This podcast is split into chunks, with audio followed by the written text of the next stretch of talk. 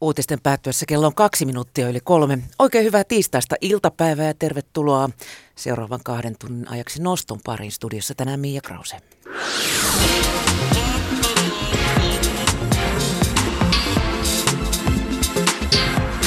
Yle Puhe. Nosto. Ylellä alkava tositapahtumiin pohjautuva draama Invisible Heroes kertoo suomalaisen sankaritarinan. Tapani Brotheruksen ja Ilkka Jaamalan diplomaattityöstä Chilessä vuonna tuhatyhdeksänsataaseitsemänkymmentäkolme tapahtuneen Pinochetin juntan vallankaappauksen jälkeen. Diplomaatti ja ihmisoikeusaktivismin edelläkävijä Tapani Brotherus pelasti arviolta yli kaksituhatta poliittista pakolaista vapauteen turvaan Pinochetin juntan hirmuhallinnolta. Ihmisten pelastaminen tehtiin Suomen virallisten ulkopoliittisten linjausten ulkopuolella salassa. Ja hetken kuluttua noston vieraana ovat sarjan näyttelijät Pelle ja Sofia Heikkilä. Ennen neljää ääneen pääsee myös Reetta Räty, joka palaa vielä vaaleihin ja kysyy, että miksi meillä pitäisi olla enää duunareiden, porvareiden ja maanviljelijöiden isot puolueet, kun kansa ei enää jakaudu näin. Jakolinjat ovat nyt aivan muualla. Tätä mieltä on Reetta Räty. Ja puheen klassikon seurassa palataan sitten vuoteen tuhatyhdeksänsataayhdeksänkymmentäkahdeksan. Ja tämänpäiväinen klassikkobändi tulee Walesista. Mutta hetken kuluttua palataan siis Chilen asioihin ennen sitä musiikkia Morrisseylta.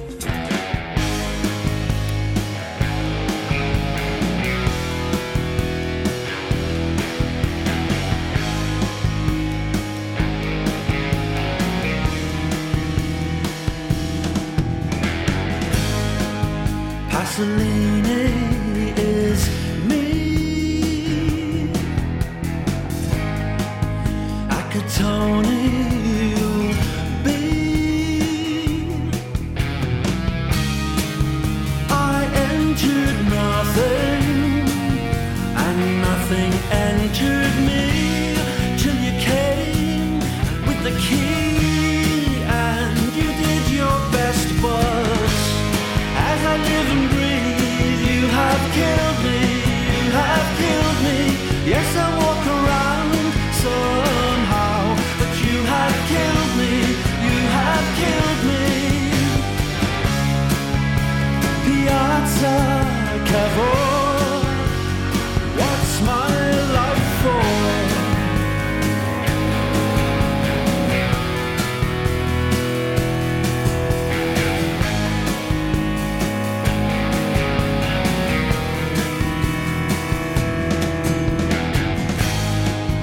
Visconti is me, Magnani you'll never be, I entered nothing, and nothing entered me, till you came with the key, and you did your best, but killed me, you have killed me. Yes, I walk around somehow, but you have killed me, you have killed me. Who am I that I come to be here, here? As I live and breathe, you have killed me.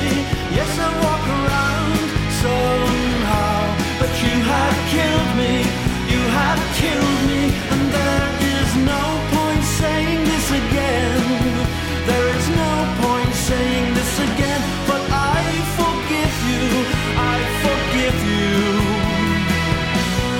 always I do forgive you.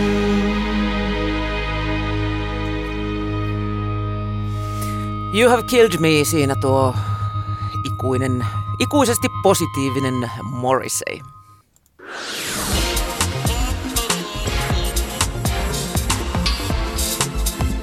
Yle Puhe. Noston vieraat. Ensi sunnuntaina Yle T V yhdessä ja Areenassa käynnistyy siis kuusiosainen draamasarja Invisible Heroes, joka kertoo suomalaisten diplomaattityöstä Chilessä vuoden tuhatyhdeksänsataaseitsemänkymmentäkolme Pinochetin juntan vallankaappauksen jälkeen. Ja vieraana ovat nyt Tapani ja Ilkka Brotherus'ta näyttelevät Pelle ja Sofia Heikkilä. Tervetuloa kumpikin. Kiitos. Kiitos. Millaista, tämä on varmaan kysytty tätä siljona kertaa, mutta, mutta millaista on avioparina näytellä avioparia? Se on aika ihanaa. Se on aika luonnollista. Öm, ei tarvi, ei tarvi sille näytellä sitä rakkautta. Se on semmoinen leveli, joka on, on siinä. Mm. Mutta mä pelkäsin sitä vähän. Sä pelkäsit tosi paljon. Mikä siinä pelottaa? No näyttelijänä sitä, jos sanotaan, että mun pitää olla nyt näytellä, että mä oon rakastunut vaikka Herra Xään. Se ei ole mulle mikään ongelma, koska se on, se on mun, osa mun työtä. Mm. Ja sit mä rakennan ne kaaret siihen, mitkä tekee sen, että mä rakastun siihen. Tai pystyn näyttelemään sitä, että mä rakastun. Mutta koska mä rakastan mun ihanaa lahjakasta vaimoa, Sofiaa, ja mä tiedän tasan tarkkaan jokaisen kasvon piirteen, jokaisen nykä, nykäyksen hänen kasvoissaan, mitä se tarkoittaa, ja, ja, ja mä tiedän, miltä hän näyttää silloin, kun hän on rakastunut, ja miltä hän näyttää, kun hän ei ole niin hirveän rakastunut. Vähemmän rakastunut. Niin, vähemmän rakastunut. Niin, niin mä pelkäsin, että et, niinku, et, tai siitä tulee niinku semmoinen metataso, että mä näyttelen, että mä rakastan ihmistä, jota mä rakastan. Mm. Ja se oli niinku se, se mun... mun Mun huolenaihe siinä, mutta mut sitten kun me päästiin käyntiin ihanan Mika Kurv, Kurvisen ohjaajan ö, ohjauksen alla, niin huomasin, että se, se on hyvin luonnollista. Ja niin kuin sanoin, hyvin lahjakas näyttelijä tämä Sofia on. No, niin. no. Joo, mutta siis Mika sanoi koko ajan, että sanon nämä replat niin kuin sä sanoisit Pellelle. Ne. Et, tota, se oli jotenkin. Miten se yhteistyö sujuu silloin, kun on semmoinen vähemmän rakastunut päivä? No, mä meinasin just sanoa, että kyllä niitä aamujakin Eihän oli. niitä ole.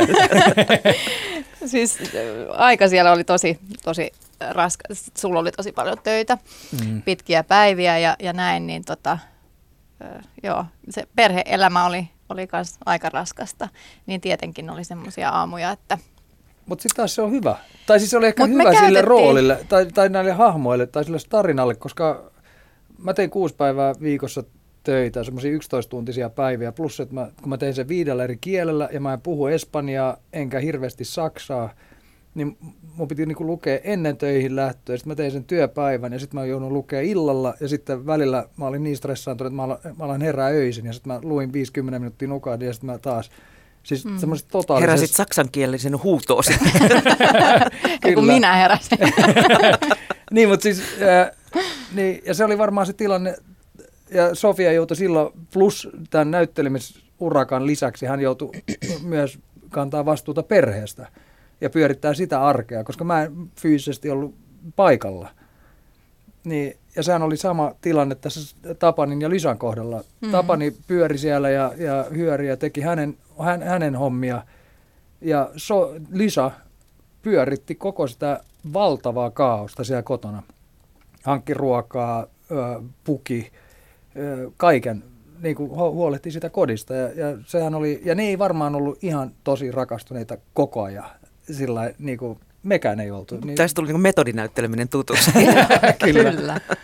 Mm. Um, Invisible Heroes, siis se kertoo suomalaisen sankaritarinan. Tapani Brotheruksen ja, ja Ilkka Jaamalan diplomaattityöstä Chilessä tuhatyhdeksänsataaseitsemänkymmentäkolme tapahtuneen tämän Pinochetin juntan vallankaappauksen jälkeen. Kuinka tuttuja nämä Chilen tapahtumat oli teille ennen kuin sarjaa alettiin tehdä? No ei ollenkaan. Tästähän on puhuttu vähän niin kuin, tai siis ei ole puhuttu. Mä en tiedä, mun sukupolvi ei ehkä tiedä niin paljon tästä. Kyllä me ollaan siis koulussa varmaan. Pakolliset. Luet, joo. luettu tästä, mutta siis tietenkin olin, luin Hilman ää, tämän kirjan, Kuolemanlistat, Kuolemanlistat ää, johon tämä, tämä sarja perustuu. Tota, mutta mut en, en tiennyt hirveän paljon Chilestä. Mä olin kyllä aika perillä siitä, niin kuin siis ää, nämä perus, perusasetelmat, ja mä muistan, mä oon sua viisi vuotta vanhempi. Mm-hmm. Niin, se on aika iso ero. Niin. Vaikka nuorelta näytän. Hei.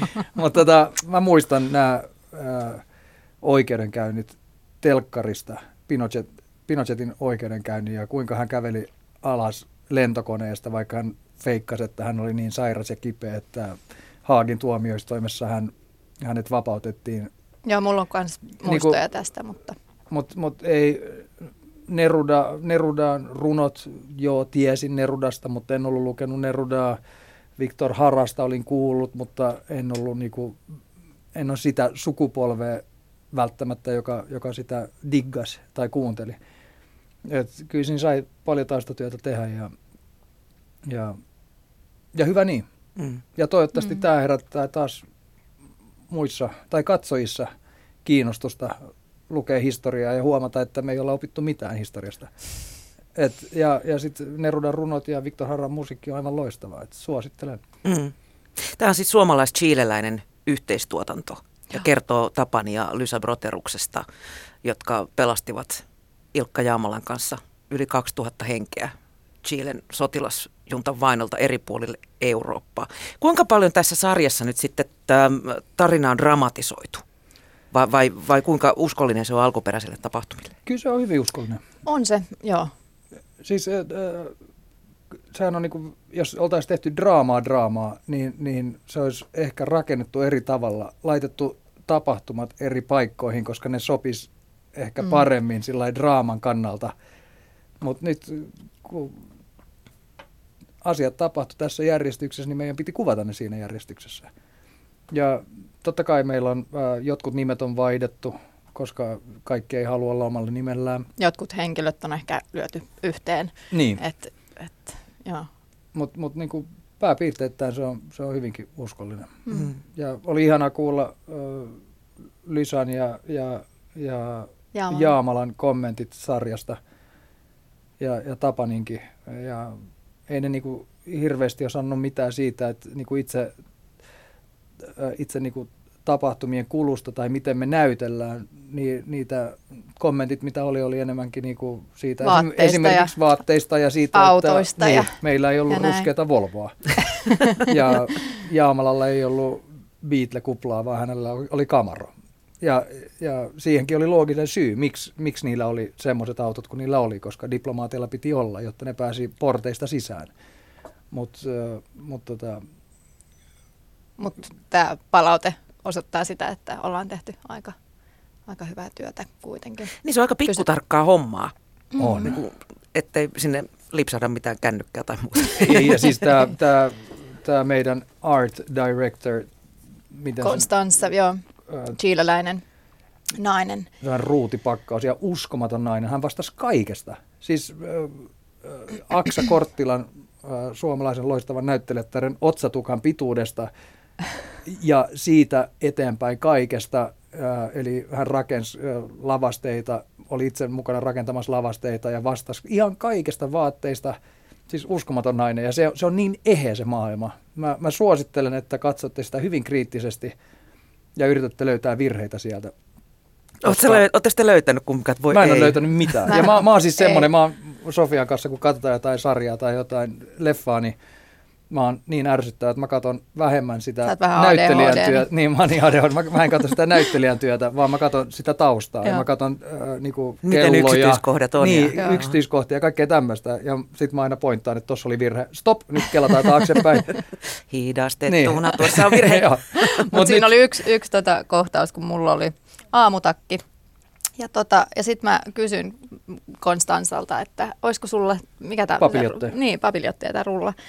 Että et se olisi ihan hauska yksityiskohta, että et mulla olisi semmoinen hiuksissa ja joo, pieni hetki ja sitten hän toi mulle viisi eri väriä. Siis hänellä oli siinä talossa näitä. seitsemänkymmentäluvun niin, varastossa. Sama et, kynien niinku, kanssa. Vaikka kun tämä oli ihan niinku päähänpisto. Mun, niin, sama mun Mikael Persbrandt sanoi jossain vaiheessa, että hän halusi kynän. Ja sitten Konstanza toi sata kynää, jotka oli kaikki seitsemänkymmentäluvun kyniä. Siis, ja kaapis yleensä kun kun kuvataan tai T V-sarjaa tai elokuvaa, niin, niin kaapit on tyhjillään. Vaan ne kaapit, mitä käytetään. Esimerkiksi keittiössä, niissä voi olla jotain tilpehöriä. Mutta koko keittiö oli täynnä purkkeja, pakkauksia, jotka oli kaikki seitsemänkymmentälukua, vaikka niitä ei ikinä avattu niitä ovia. Ja jääkaapin ovessa oli postikortteja Keravalta, Siis ihan joo, hän, tämmöisiä hän, hän oli niin ihania, ihania yksityiskohtia. Joo. Tapasitteko te Tapania ja Lysa Brotherusta ennen näitä kuvauksia? Ei, ei. Se oli ihan tietoinen päätös. Mika Kurvisen mielestäni parempi, parempi niin, että me näytellään vaan nyt äh, tätä avioparia mutta, ja kerrotaan heidän tarinansa, mutta, mutta ei yritetä niin kuin kopioida tai, tai näin. Niin kuin se ei ole välttämätöntä, koska ne ei ole silti julkisuuden henkilöitä samalla tavalla kuin esimerkiksi Churchill. Aika moni tietää, tai, tai joku entinen presidentti, niin sun pitää silloin tutkia häntä ja, ja löytää hänen tapa kävellä, puhua, ää, liikkua. Mutta nyt, nyt kun Tapani, Lysa ja Jaamala ei ole sinänsä niin tunnettuja, niin, niin me saatiin lähestyä niitä enemmän roolin kautta kuin että ne olisi henkilöitä. Ja se, se niinku sekoittuu aina välillä se maailma, että mm. et, vitsi, et, et, kun tekee jonkun kohtauksen, on sellainen, että vitsi, tämä on hieno kohtaus, tämä on aivan, miten ne on, te- tämä on niin sairasta. Ja sitten tajuu, että nämä on oikeasti tehnyt tämän. Ja sitten tulee kylmiä värejä, väreitä ja sit, ah, se, se on hurjaa. Ja, mutta mulla oli hieno, että on Enskarin, meillä oli semmoinen kutsuvieras ensi-ilta, missä oli chileläisiä paljon, näitä mitä Brotherukset on auttanut Suomeen ja, ja sitten muita kutsuvieraita. Ja, ja siinä tuli Tapanin veli, tuli mulle sanoa, että vitsi sä oot hyvin tehnyt, löytänyt tuon Tapanin. Mä olin sanonut, että ajaa, kiitos. Ei kun oikeasti, että et, se tapa puhua ja kaikkea. Mä olin sanonut, että okei, että en mä kyllä niinku sitä yhtään hakenut. Mutta ehkä se, niinku, se tilanne tekee, pakottaa sen jonkinlaiseksi, mm. sen niinku näyttelijän työn. Ja, ja pakko sanoa vielä, että Enskarin jälkeen oli niin ihanaa se palaute näiltä chileläisiltä. Ja ne mua pelotti vähän, että miten ne vastaanottaa tämän, tämän tarinan, joka on heidän tarina myös. Ja ne oli hyvin liikuttuneita ja, ja, ja moni tuli puhumaan mulle espanjaa sillä ja ne puhui nopeasti ja, ja semmoisessa emotionaalisessa tilassa. Ja mä, mä yritin ottaa jotain sanoja ja saada jostain kiinni, mutta kun mä oikein puhun espanjaa, niin sitten piti vaan olla mukana ja leikkiä, että mä ymmärrän, kunnes mun sitten piti sanoa, että, että anteeksi, että voidaanko me ottaa tämä englanniksi tai suomeksi. Mutta siitä tuli myös yksi nicaragualainen mies, joka oli hyvin liikuttuneessa tilassa ja oli sellainen, että sä et ymmärrä, mutta tämä on myös minun tarina. Mm. Tämä on minun tarina. Ja se on niin hienoa, tässä, koska tämä on, tämä on, tämä on globaali. Mm. Näitä tapahtuu ympäri maailmaa nyt ja silloin. Mm. Ja tämä, siksi tämä on niin... Tällä on kansainvälistä potentiaalia ja, ja siksi tämä on muutenkin niin tärkeä, koska tämä ei pelkästään kerro suomalaisista, suomalaisista sankareista, vaan tämä myös kertoo ihmiskohtaloista ja, ja, ja, ja niin kuin mä sanoin, että, että mitään ei olla opittu. Mm. Mikä, mikä sitten oli Brotherusten ja, ja Jaamalan rooli tämän äm, sarjan valmistelussa? Kuinka... He olivat mukana siinä? Ne oli kyllä vahvasti mukana alussa ainakin, mutta... Siis haastatteluja tehtiin, joo. Tai me ei tehty, mutta... Mutta mut Tapani on vissiin sanonut, että saatte tehdä mitä vaan, kunhan mun ei tarvitse näytellä siinä, siinä sarjassa. Niin ja, kyllä ne luotti siihen. Kyllä, joo, kyllä ihan vapaat siihen. Kädet. Ja, mm. ja Tarja Kylmälä oli, niin, oli paljon heihin yhteydessä ja, ja keskusteli heidän kanssaan ja... ja, ja hän on käsikirjoittanut niin hienosti tämän, tämän heidän tarinansa. Ja, ja sitten teidän Ylän kuvaaja, Harri Halonen. Hartsa. Hartsa. Oi saakeli. Hän on niin mikä loistava. Joo. Loistava elokuvaaja ja loistava ihminen ja työnjohtaja. Pelastitte Hartsan loppuviikon justiin. Hartsa, olet femman auki. Kerrot jo, että, että chileläiset olivat syvästi liikuttuneita mm. tästä. M- miten sitten itse nämä alkuperäiset sankarit suhtautuivat? Olivatko he siellä ensi-illassa paikalla? Lysa, Lysa oli ja, ja oli ihanaa vihdoinkin tavata. tavata häntä, mutta me ei puhuttu. Ja, se ei, äh, ja, ja Jaama, Jaamala, Jaamala, Ilkka Jaamala oli paikalla. Ja, joo, Tapani ei muitakin. Valitettavasti päässyt. Hän oli kipiä. Joo, mutta tota, mä puhuin ihan pari minuuttia Lysan kanssa, ei ehditty äh, hirveän paljon keskustella, mutta, mutta tota, Mä muistan vaan, että hän sanoi, että oh, me oltiin niin nuoria silloin, että et vaikutti siltä, että ne ei oikein ehkä edes ymmärtänyt. Missä olivat olleet. Niin, niin, niin. Ja, et, et ja mitä tuli miten tehtyä. Va- niin, ja niin. Miten vakavaa se oli. Ja mä muistan, kun mä sain tämän roolin, niin, niin mä sanoin Mikalle, meidän ohjaajalle, että et vitsi, että mä oon kyllä liian nuori. Ja Mika sanoi, että tiedätkö, Lysä oli, oliko se neljä, neljä vuotta sua nuorempi. Joo. Kun, Tapani kun oli mua siellä. viisi vuotta nuorempi. Mm. Ähm, kerroitte jo, että, että, että aivan ihanasti kaikki tämän aikakauden yksityiskohdat mm. otettu huomioon. Oliko sitten sellaisia mutkia, joita tarinankerronnassa jouduttiin oikomaan? Niin, en mä tiedä. Ei, ei tule mieleen ainakaan. Ei. Siis joitain kohtauksia on, on leikattu pois, totta mutta, kai, mutta, mutta se, on se ihan ei johdu. Niinku... Ei, ei sen takia. Sensuurista tai, tai mm. tämmöisestä. Tai sitten meillä ei, ei olla kerrottu. Niin. Onnellisesti me ollaan vaan näyttelijöitä. Niin. Tuon sarjan kuvaukset alkoi siis viime kesänä Santiago de Chilessä. Te asuitte Chilessä kuvausten aikana lastenne kanssa viisi kuukautta. Mil, mm. Millainen kokemus se oli? No oli se, oli se aikamoinen kokemus. Tota, jännittävää tietenkin alussa ainakin. Mm. Mm. Ja meillä oli ihana lastenhoitaja mukana Suomesta, joka hoiti meidän lapsia ja Ilkka Villin lapsia kanssa.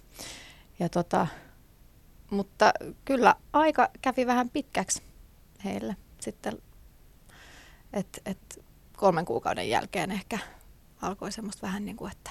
Oireilua. O, oireilua ja, ja koti-ikävää. Mm. Ja, ja tota, tosiaan Pellellä oli tosi pitkiä päiviä. Mulla oli... töitä ehkä kolme, kolme kertaa viikossa. Et mä olin tyttöjen kanssa, kun mulla ei ollut töitä, mutta tota, meillä oli aika pieni kämppä, missä ne oli. Ja tämä lastenhoitaja ei, ei pystynyt liikkumaan niinku ulkona niiden viiden tytön, tytön kanssa. Että yksin. yksin. Niin. Et, et siellä et... oli silti kidnappausriski. Mm. Ja meitä varoiteltiin alussa tosi paljon siitä, että, että pitäkää silmällä ja koko ajan silmällä, jopa ravintoloissa, pitäkää silmällä kaupassa, ei saa, niin kuin täällä lapset lähtee pochoing, saman tien niin kuin ravintoloissa tai, tai kaupassa tai puistossa, piti kans pitää sillä, että on koko ajan näköyhteys. Ja se on jo hankalaa kahdelle aikuiselle pitää, niin kuin me, mm, meidän on siis... vaikea pitää silmällä meidän kolme lasta. Ja, ja, ja se, oli, se oli stressaavaa, kun, kun tiesi, että Että se et on kidnappausriski. Sitten jotkut vähätteli sitä ja oli sillä, että ei täältä kukaan kidnapata. Mutta sitten oli ihmisiä, jotka tuli ja sanoi ihan suoraan, että nyt hei, pidät silmällä. Että et, et hyvin, hyvin herkästi voi tapahtua. Niin. Se, oli, se oli stressaavaa. Ja, ja, ja. ja esikoinen sanoi jossain vaiheessa, että äiti, että tämä on niin raskasta, että kukaan ei ymmärrä, mitä mä sanon. Kun kaikki puhui espanjaa. Aika huonosti englantia, vaikka no, meidän esikoinen ei ehkä puhu niin hyvin englantia Nein. muutenkaan. Mutta, ja lastenhoitaja oli suomenkielinen, me puhutaan ruotsia kotona tyttöjen Nein, kanssa. Me ollaan hurreja. Mm, niin, tota, niin kaikki oli niin vierasta ja, ja tosi rasittavaa Nein. heille. Mutta ne puhuu nyt tosi hyvin suomea, ja, tai ymmärtää ainakin joo, tosi joo, hyvin. hyvin. hyvin. Kielikylpy toimii. niin, kävi Chilessä. Chilessä opiskelemassa suomea. niin. Ja sitten sit oli niinku ilmansaastetta. Se ilmansaaste oli aika hurja. Joo, se oli niinku maailman kolmanneksi saastuneen kaupunki, mikä oli täysi yllätys mulle. Joo, niin ja, mutta se on niinku vuorten ympäröimä tosi iso kaupunki, seitsemän kahdeksan miljoonaa Kattila. ihmistä. Kattila. Kattila. Ja se etenkin kun, talvella. Joo, se ilma ei pääse vaihtumaan ja... ja, ja meille tuli kaikille vähän oireilua siitä. Mulle tuli keuhkoputken tulehdus ja... ja siitä pitää sanoa, anteeksi. Mä, sa... Mä sanoin A D H D. A D H D Heikki. Mutta mut, tota, äh, mä sain tänään Kato viestin. Niin. mä, sain, mä sain tänään viestin. Mä olin siellä keuhkoputken tulehduksen. Se oli kaksi kuukautta, oltiin kuvattu. Mm. Niin mä sain sen keuhkoputken tulehduksen. Joudun käymään sairaalassa ja menin sinne ensiapuun. Ja, ja sitten siellä oli yksi hoitaja, joka puhui hyvin englantia ja mä olin yllättynyt siitä ja sitten juttelin vaan nopeasti hänen kanssaan siitä, että et, et, et, et, hän on asunut Ruotsissa ja okei, okay. Mutta ei me sitten siitä sen enempää puhuttu. Ja nyt hän lähetti mulle Instagramin kautta tekstin, että mitä himskuttia, että Pelle, muistatko, mutta mä olin se, se, se, se hoitaja, hoitaja, hoitaja joka jeesas sua siellä. Sä, sä, näyttelet, sä näyttelet Tapani Brotherusta. Ja äh, mun isoisä on... Äh, No, no, meidän sarjassa Luis, Luis Sal... Gustavia, Gustavino, Gustaviano, äh, joka on meidän sarjassa nimellä äh, Luis Salinas. Ja hän on ja Tapani pelasti hänet. Hän oli, hän oli Tapanin Ruotsi. residenssissä.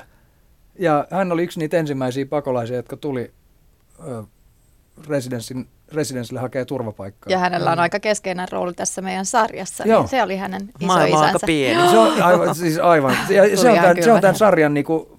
magiikka kanssa. Tämä, tämä on, tämä on niinku meitä suurempi. Tämä on, tämä on niinku, tämän tarinan piti tulla kerrotuksi nyt. Tässä on niin monta juttua. Ilkka Villi on ollut opiskelemassa, tai opiskeluaikana vaihtovuoden teki Chiilessä. Ja nyt hän on mukana tässä. Ja, ja mun hyvä ystävä, joka mä en ole ikinä tajunnut sitä, äh, hän, tota, hän on, hänen isä ja äiti on tullut Suomeen Brotherus, Brotherusten kautta. Ja mä en ole ikinä niinku ajatellut sitä. Aika monta yhteensattua. Joo, siis, se, se, on niinku se on niin hienoa. Mm.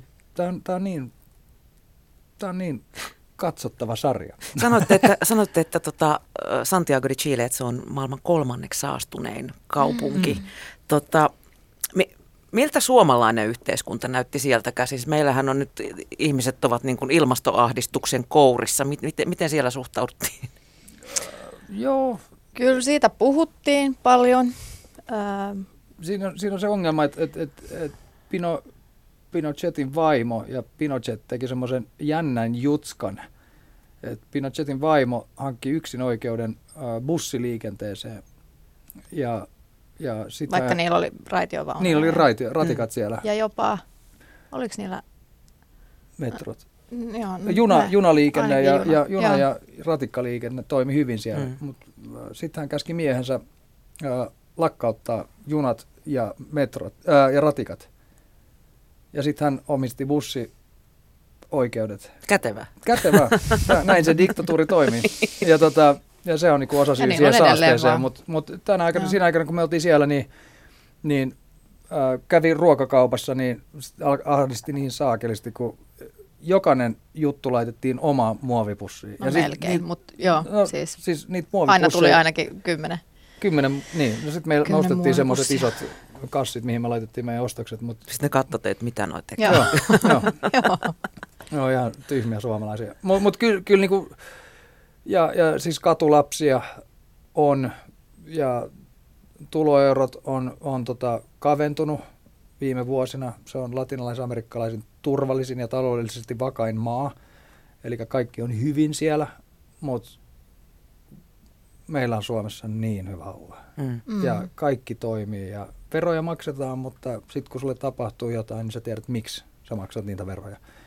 Ja Suomi on puhdas maa, Suomi on kaunis. Chilekin on kaunis niin, maa. Niin on Chilekin. Chilekin on tosi kaunis maa ja tosi hieno maa, mutta mut, mut se... Se, se on. Kaikki toimii täällä Suomessa. Ei nyt ihan kaikki, mutta siis semmoinen fiilis tuli, että vitsit, kaikki on kyllä hyvin täällä. Täällä on hyvä olla. Täällä on hyvä olla. Mutta chileläiset on tosi, siis luonteeltaan tosi suomalaisia. Tosi semmoisia, ei nyt ujoja, mutta ei, mut pidättyviä. Pidättyviä, joo. Ahkeria ihmisiä. Siis mä odotin semmoista räiskyvää eteläamerikkalaista meininkiä ja tulista ruokaa. Heti. Joo, joo, joo. joo. Mulla, niin, tulista mulla oli, ruokaa. Mä tulin lentokoneesta ulos tangat päällä. Ja, hei, mut sillä odotin tulista ruokaa ja, ja, ja niinku latinalaista amerikkalaista temperamenttia, mutta päinvastoin tosi tylsää ruokaa. Okay. Tosi tylsää ruokaa. Ei mitään mausteita ja hyvin suomalaisia. Me, meidän teoria on se, että että että ne andit on jotenkin pitänyt ne eristyksissä niinku siitä lattarimeiningistä. Ja, ja mä en tiedä, pitääkö se paikkaansa, mutta se on, se on, luulen, niinku, että siinä on jotain. Se on joku, joku teoria ainakin, mutta mut, hienoa kansaa. Mm. Hienoa kansaa. Miten se infra toimi siellä muuten? Tulisi teille semmoisia ylläri käytännön ongelmia? Byrokratia on aivan joo, joo, byrokratia on aika. Se on niin hurjaa. Siis, old school, mutta. Siis sä, sä jonotat. Kunnon leimaushomma. Joo, joo, joo leimo, leimo, leimoja oli niin saakelisti. Ja, ja jonoja jo, oli kaikkia. Joo, ja sulla oli, sulla oli ihminen. Sä jonotit, jotta sä pääsit saamaan jonotuslapun ihmiseltä. Tiedätkö, tämmöistä. Vähän niin kuin muina on Neuvostoliitos. Joo, mm. siis hyvin, ei, ei, ei toiminut ollenkaan ja hyvin epäselvä meininki bussien suhteen ja kaiken suhteen. Ja, ja meillä oli semmoinen sanonta, että ihan, mä melkein, mutta ei ihan. Tiedätkö, se tai oli Chile se, on se Chile. Oli, Chile on Chile. Millä, millä tavalla Pinochetin perintö näkyy siellä nykyarjessa? No, kyllä se näkyy siinä esimerkiksi, että viisi sukua omistaa, niillä on jotain, se on, Chile on kolmetuhattaviisisataa kilometriä pitkä maa, aivan hurjan pitkä, kapea ja pitkä, vähän niin kuin Suomi, mutta mm. vähän vielä ääripäin. Potenssi kolme. Niin, niin. mutta siellä on tota, vesialueet ja, ja... Joo, ja kalastusoikeudet ja vesialueet omistaa viisi, niin sukea, viisi sukua. Ja, ja se, se on niin kuin tätä Pinochetin, äh, Pinochetin perintöä ja sitten... Sitten maa on hyvin kahtia jakautunut vieläkin. Mm. Et, et, ei, niistä, ei näistä jutuista... Ja oikeisto on aika... Oikeisto jyllää siellä. Ja, ja tota, kyllä kyl, kyl siellä on paljon niin kuin tätä vieläkin löytyy, löytyy näitä Pinochetin aikaansaamia juttuja. Mut esimerkiksi tästä meidän... Kun me kuvattiin siinä Chielessä, niin me puhuttiin siitä, että, tai me päädyttiin tämmöiseen hyvään tapaan sanoa, mitä me tehdään ja mitä me kuvataan.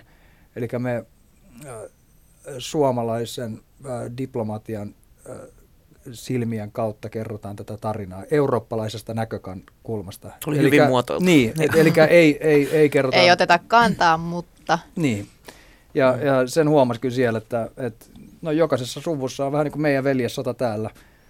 Niin, niin, jokaisessa suvussa oli, jos ei jopa samassa perheessä oli joko Allenden tai, tai Pinochetin kaikilla on siis kannattajia. Niin, niin mä just ajattelin sitä, että, että mitä, mitä nykypäivän chileläiset itse miettii tuosta seitsemänkymmentäluvun alkuajasta, että onko se heidän sotatraumansa? On. On se. On se. Se on, se on, se on hyvin herkkä aihe. Siitä ei, ei juuri jutella. Et siitä tulee ei. Turpakarajat juhlissa, jos alkaa juhuttelee siitä ja... ja, ja kyllä siinä aikana, kun me jopa oltiin siellä... Jopa kuvausryhmässä oli... Joo, joo. Siis molempia, tai että vanhemmat on ollut joo, joko joo. Pinochetin tai Allenden. Heillä olivat omat punaisensa ja valkoisensa. On, joo, on, joo. on, on, on, on hyvin vahvasti. Ja tämä on niin kuin seitsemänkymmentäkolme. Että se on, se on hyvin, hyvin, ne on, chileläiset on niin kuin mennyt eteenpäin ja ne ei ole jäänyt murehtiin. Ja se on hienoa, mutta se trauma ei ole käsitelty. Ja se on ehkä hyvä, että me tullaan nyt tavallaan, vaikka nyt on viime vuosina vähän kuvattu enemmän niin kuin näitä ää, juntan aikaisia hirmu tekoja, mutta me tullaan nyt ihan eri perspektiivistä kertomaan se tarina. Ja se, se on, oli monen mielestä tosi hyvä. Mm. Et, äh, niin. Millaisia yhteneväisyyksiä te näette näissä yli neljän vuosikymmenen takaisissa tapahtumissa tähän päivään ja pakolaiskriisiin? Mm. No, mä oon puhunut siitä, että esimerkiksi tämä Edelstam, Harald Edelstam, Ruotsin suurlähettiläs, niin hän, hän, tota, hän pelasti kolmekymmentäviisituhatta chileläistä Ruotsiin. Hänellä oli, Hänellä oli myös... Palmen, palmen tota, tuki, mutta Suomeen tuli siis sata kahdeksankymmentä tai sata seitsemänkymmentä pakolaista verrattuna siis Edelstamin tekoihin, että, että, että aika pieni määrä. Ja ei me nyt vielä tänäänkään oteta hirveän paljon pakolaisia ja Ruotsi, Ruotsi ottaa. Niin. Että tota, et se kehitys ei ole mennyt niin paljon eteenpäin. Ja chileläiset oli siis Suomen ekat pakolaiset. Niin se ja hyvin moni heistä on palannut takaisin mm. Chileen. Et se on, se on kans hienoa. Mut tota, ja, joo, mä, mä, en, mä en missään nimessä kannata mitään niinku... rajat auki -politiikkaa. Siis sillä, että et, et otetaan se määrä tänne, mitä me voidaan, mistä me voidaan pitää huolta ja että me voidaan äh, saada ne osaksi meidän y- yhteiskuntaa. Mm. Ja musta tuntuu, että meillä on enemmän resursseja siihen. Ja, ja mun mielestä meillä on velvollisuus, velvollisuus myös toimia ja tehdä. Ja miten me voidaan auttaa niitä, jotka on jo tullut mm. Suomeen. Mm. Mä muistin siis tänään, että me puhuttiin, muistatko, me puhuttiin siitä, oliko se kaksituhattaviisitoista, kun ne, se iso aalto pakolaisia tuli. Joo. Niin tota, meillä oli aika iso kämppä silloin ja mä, mä kysyn sulta, että mitä jos me otetaan tänne hmm. yksi perhe, tänne mahtuisi, mutta ei me otettu. Ei me otettu. Mutta me keskusteltiin siitä. Mä niin. muistin sen tänään siis, no. mikä on vähän jännää. Mutta mitä me voidaan, voidaan tehdä? Ehkä jopa, tämä on nyt vähän naivista, mutta hy- hymy, jos, jos tulee niinku ulkomaalainen vastaan, niin voi hymyillä mm. esimerkiksi, että et vähän, vähän tota, niin. miettiä, miten, miten me kohdellaan. Miten muuten, miten muuten toi suomalais-chileläinen yhteistyö sujui? Siis kuvausten, kuvausten aikana. aikana. Hyvin. Tosi hyvin, oliko, joo. Oliko semmoisia jotain oli kulttuurieroja kyllä paljon? No ei, vähän, vähän sillä lailla mua hämäsi se, että, että pilvenpoltto on siellä aika yleistä. Et jopa jotkut jotkut grippiäijät kävi vähän hitaalla niin kuin ruokatauon jälkeen, kun me käytiin vetää kaffet, niin ne, ne nautti jotain muuta. Ja, ja setissä oli hirveän paljon ihmisiä, siis tosi joo. paljon enemmän kuin, kuin Suomessa. Et tota, ja siksi kaikki meni aika hitaasti eteenpäin. Joo, mutta onneksi meillä oli hyviä työnjohtajia. Joo. Mutta tota, niin, en mä tiedä, siis, siis kaikki toimi mun mielestä yllättävän hyvin. Totta kai varmaan tuotannolla, jos meidän tuottaja Yleltä tai, tai Kaihon tuottaja Liisa Asikainen-Penttilä pääsisi puhumaan, niin voisi tulla muuta faktaa. Ja, ja, mutta niin kuin näin näyttelijän näkökunnan kannalta, niin kaikki toimi tosi hyvin. Mm. Et, en, mä, en mä oikein voi kritisoida sitä millään tavalla. Hei. Mitä te toivotte, että tämä sarja katsojille opettaisi? Kuinka saakelin lahjakas näyttelijä mä olen. Ai sitä. Perheriita. Ei. No tietenkin vähän historiaa. Ja tota. Joo, että Suomessa on sankareita. Siis, siis arjen sankareitahan vaikka Hurumykkää. Yksinhuoltajia, isiä ja äitiä ja, ja, ja poliiseja, sairaanhoitajia, vanhustenhoitajia, opettajia, päiväkodinhoitajia. Siis meillä on niin monta sataa tuhatta tarinaa kerrottavana tässä maassa. Ja kaikki kunnia velille ja siskoille, jotka on tehnyt sen äärimmäisen uhrauksen meidän maamme itsenäisyyden puolesta. Kaikki kunnia heillä. Mutta ehkä heidän on aika levätä rauhassa. Ja nyt katsoa tulevaisuuteen. Se on niinku, se mua kiehtoo. Mitä tarinoita me voidaan löytää täältä? Mitä sankareita meillä on? Ja meillä on sankareita.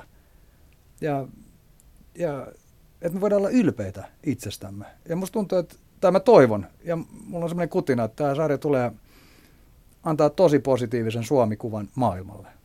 Ja must, mä nyt koputan puuta, eli otsaani, ja kun mä sanon sen, että tämä sarja tulee menestyä maailmalla, mutta mut, me voidaan olla ylpeitä, että me ollaan suomalaisia. Että on tämmöisiä, tämmöisiä ihmisiä, ja niitä on vaikka Hurumykkö, kun me vaan mm. avataan silmämme. Pitää avata silmät ja korvat ja kuulla mm. ne tarinat. Niin. Kiitos Sofia ja Pelle Heikkilä, kun pääsitte noston vieraaksi. Kiitos. Kiitos. Puheen klassikko. Yle Puhe.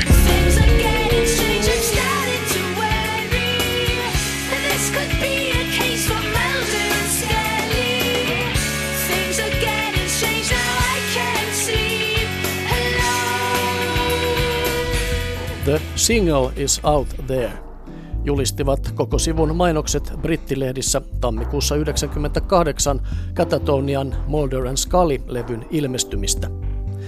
Mainoslause oli tietenkin mukaelma huippusuositun science fiction T V-sarjan The X-Files, Suomessa salaiset kansiot tunnuslauseesta The truth is out there, totuus on tuolla jossain.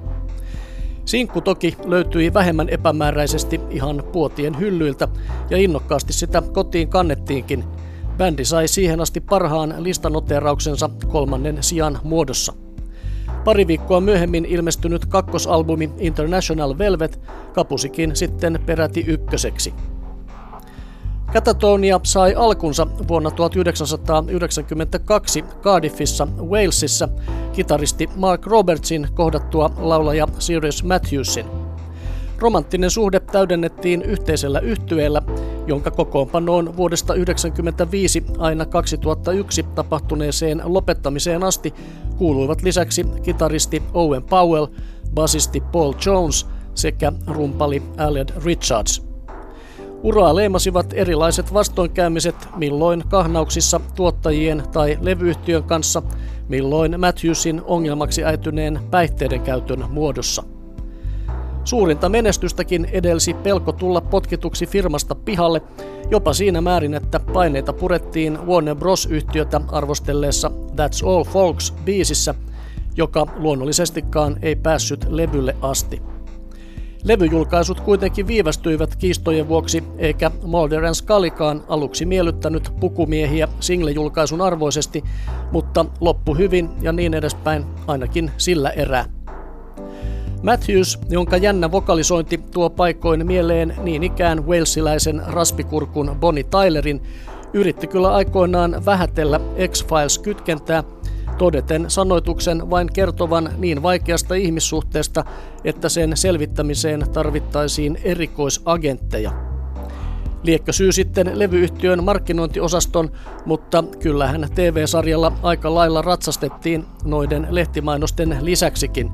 Singlen kannessa lentävä lautanen leijuu kaupungin yllä ja kappaleen videolla tutkimuksia taskulampun valossa suorittaa vahvasti sarjan päähenkilöt mieleen tuova kaksikko.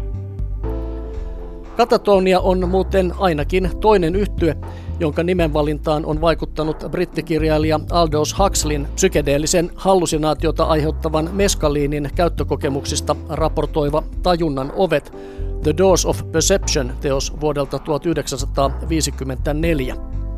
Ensimmäinen oli Jim Morrisonin luotsaama The Doors, ja bändeistä voi löytääkin yhtäläisyyksiä ainakin runollisten lyriikoiden kohdalla.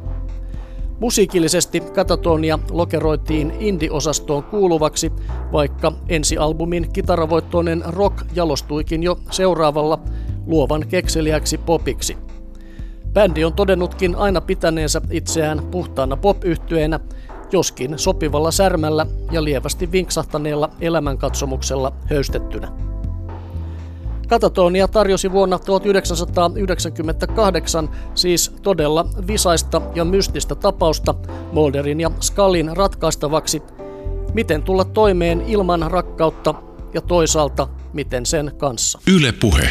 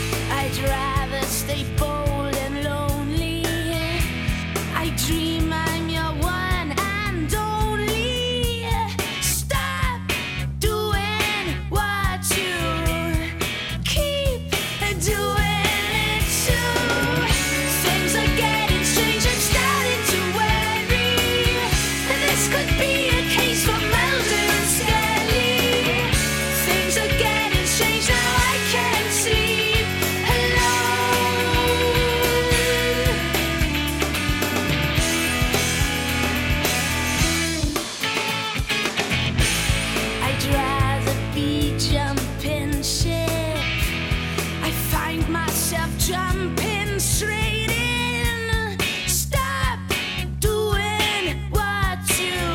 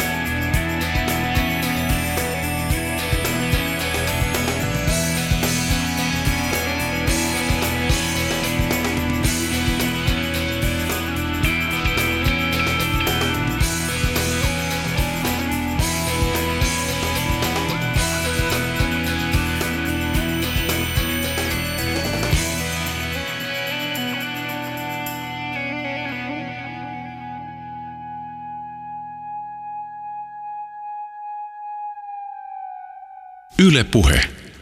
Näin Catatonia, Mulder and Scully, ja puheen klassikon toimitti Jussi Viistrand. Tänään siis noston vieraana olivat näyttelijät Sofia ja Pelle Heikkilä, jotka ovat mukana Ylellä sunnuntaina alkaviin tositapahtumiin pohjautuvassa draamasarjassa Invisible Heroes, joka kertoo suomalaisen sankaritarinan Tapani Brotheruksen ja Ilkka Jaamalan diplomaattityöstä Chilessä tuhatyhdeksänsataaseitsemänkymmentäkolme tapahtuneen Pinochetin juntan vallankaappauksen jälkeen. Tuo haastattelu on myöhemmin tänään kuunneltavissa Areenassa, ja muuten ihan tuota pikaa, eli kello viisitoista viisikymmentä, nähdään T V yksi uusintana eilen esitetty Itse asiassa kuultuna -ohjelma, jonka on toimittanut Juho-Pekka Rantala, ja hän haastattelee ilmi elävää suomalaista diplomaatti Tapani Brotherusta tuossa Itse asiassa kuultuna -ohjelmassa.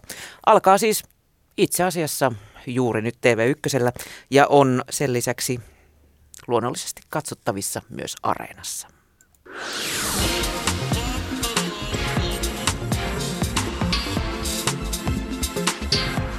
Yle Puhe, nosto. Kello on siis kymmenen minuuttia vailla neljä, ja seuraavaksi päästetään ääneen tiistain kolumnistinne.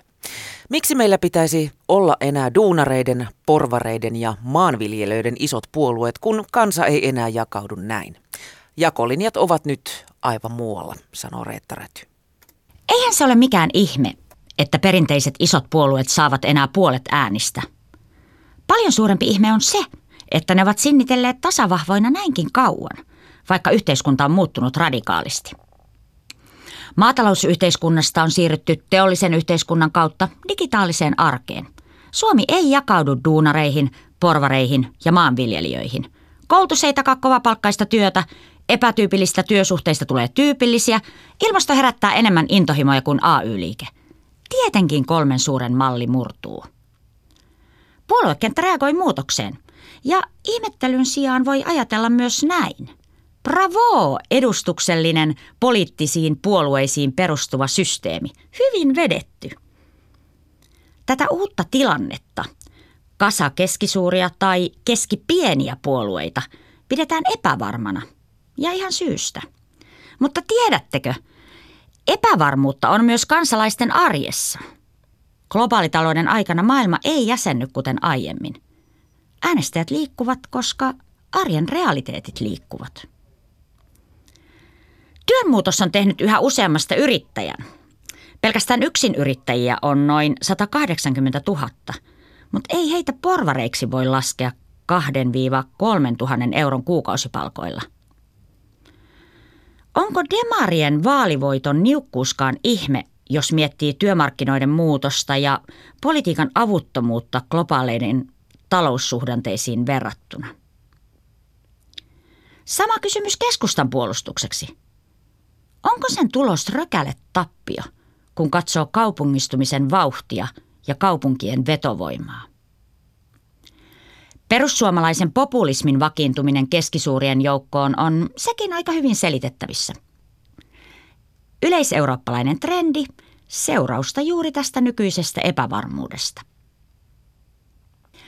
Isoista puolueista varsinkin keskustan ja demareiden perinteiset kannattajat voivat katsoa johtajiaan ja kysyä, keitä te oikein olette? Kysymys peilin edessä on yhtä hankala. Keitä me oikein olemme? Kun kansalainen sanoo, ettei ihan tiedä mihin joukkoon kuuluu, hän on hahmottanut paikkansa maailmassa varsin täsmällisesti. Eipä juuri yllätä sekään, että vähiten maailmanmuutos koskettaa heitä, joilla kaikkea on jo ennestään. Kun epävarmuus lisääntyy, kokoomus ottaa vähiten turpaansa. Kun vaalitulos selvisi, jännitys ei lauennut. Tällä vaalituloksella ei voi tietää, millaista politiikkaa maassa tullaan tekemään. Tämä on polarisaation seuraus ja hinta.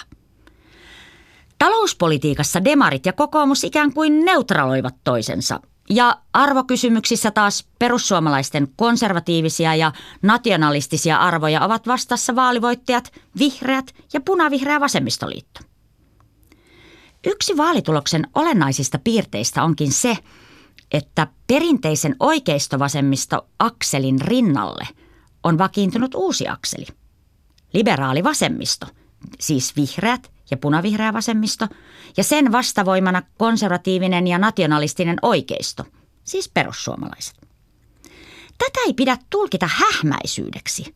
Se on kirkas politiikan jakolinja ja kertoo siitä, että oikeistovasemmistoasetelman lisäksi, ei sen sijaan, poliittista orientaatiota selittää esimerkiksi suhde kansainvälisyyteen, ilmastoon ja elämän moninaisuuteen.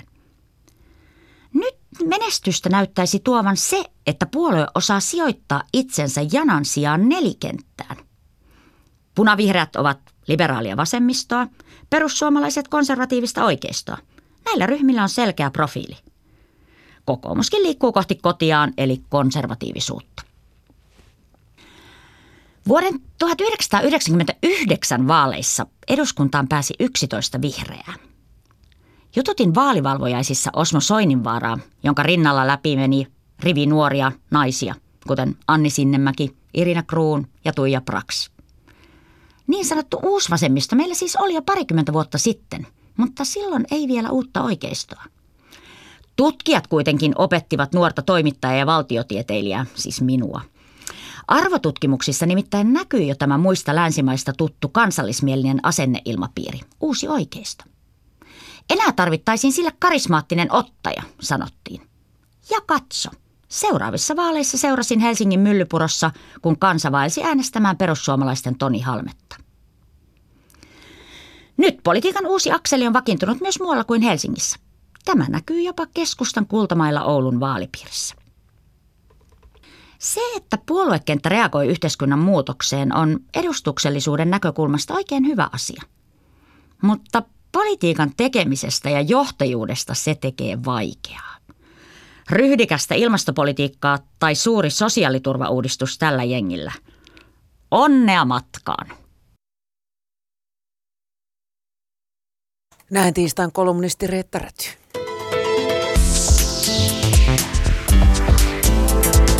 Maailma paranee puhumalla. Yle Puhe.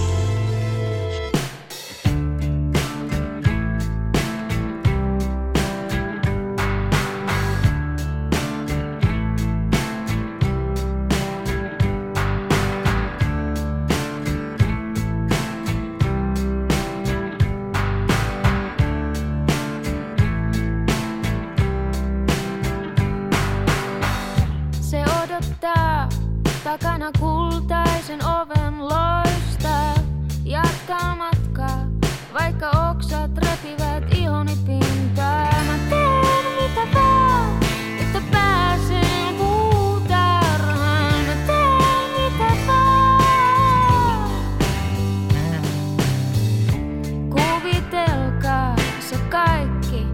mitä perillä onkaan. Pääsette mukaan, jos toistatte tämän sanasta sanaan. Mä teen mitä vaan, jotta pääsen huutamaan. Mä teen mitä vaan. Mä teen mitä vaan, jotta pääsen huutamaan. Mä teen mitä vaan.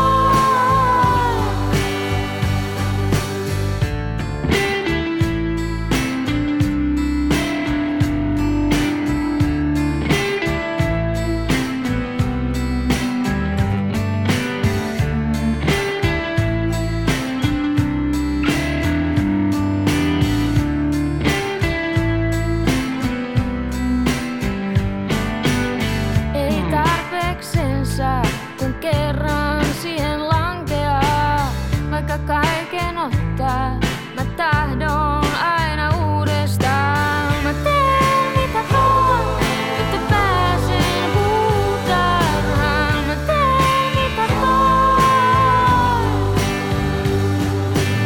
Mä teen mitä vaan, jotta pääsen huutamaan. Mä teen mitä vaan.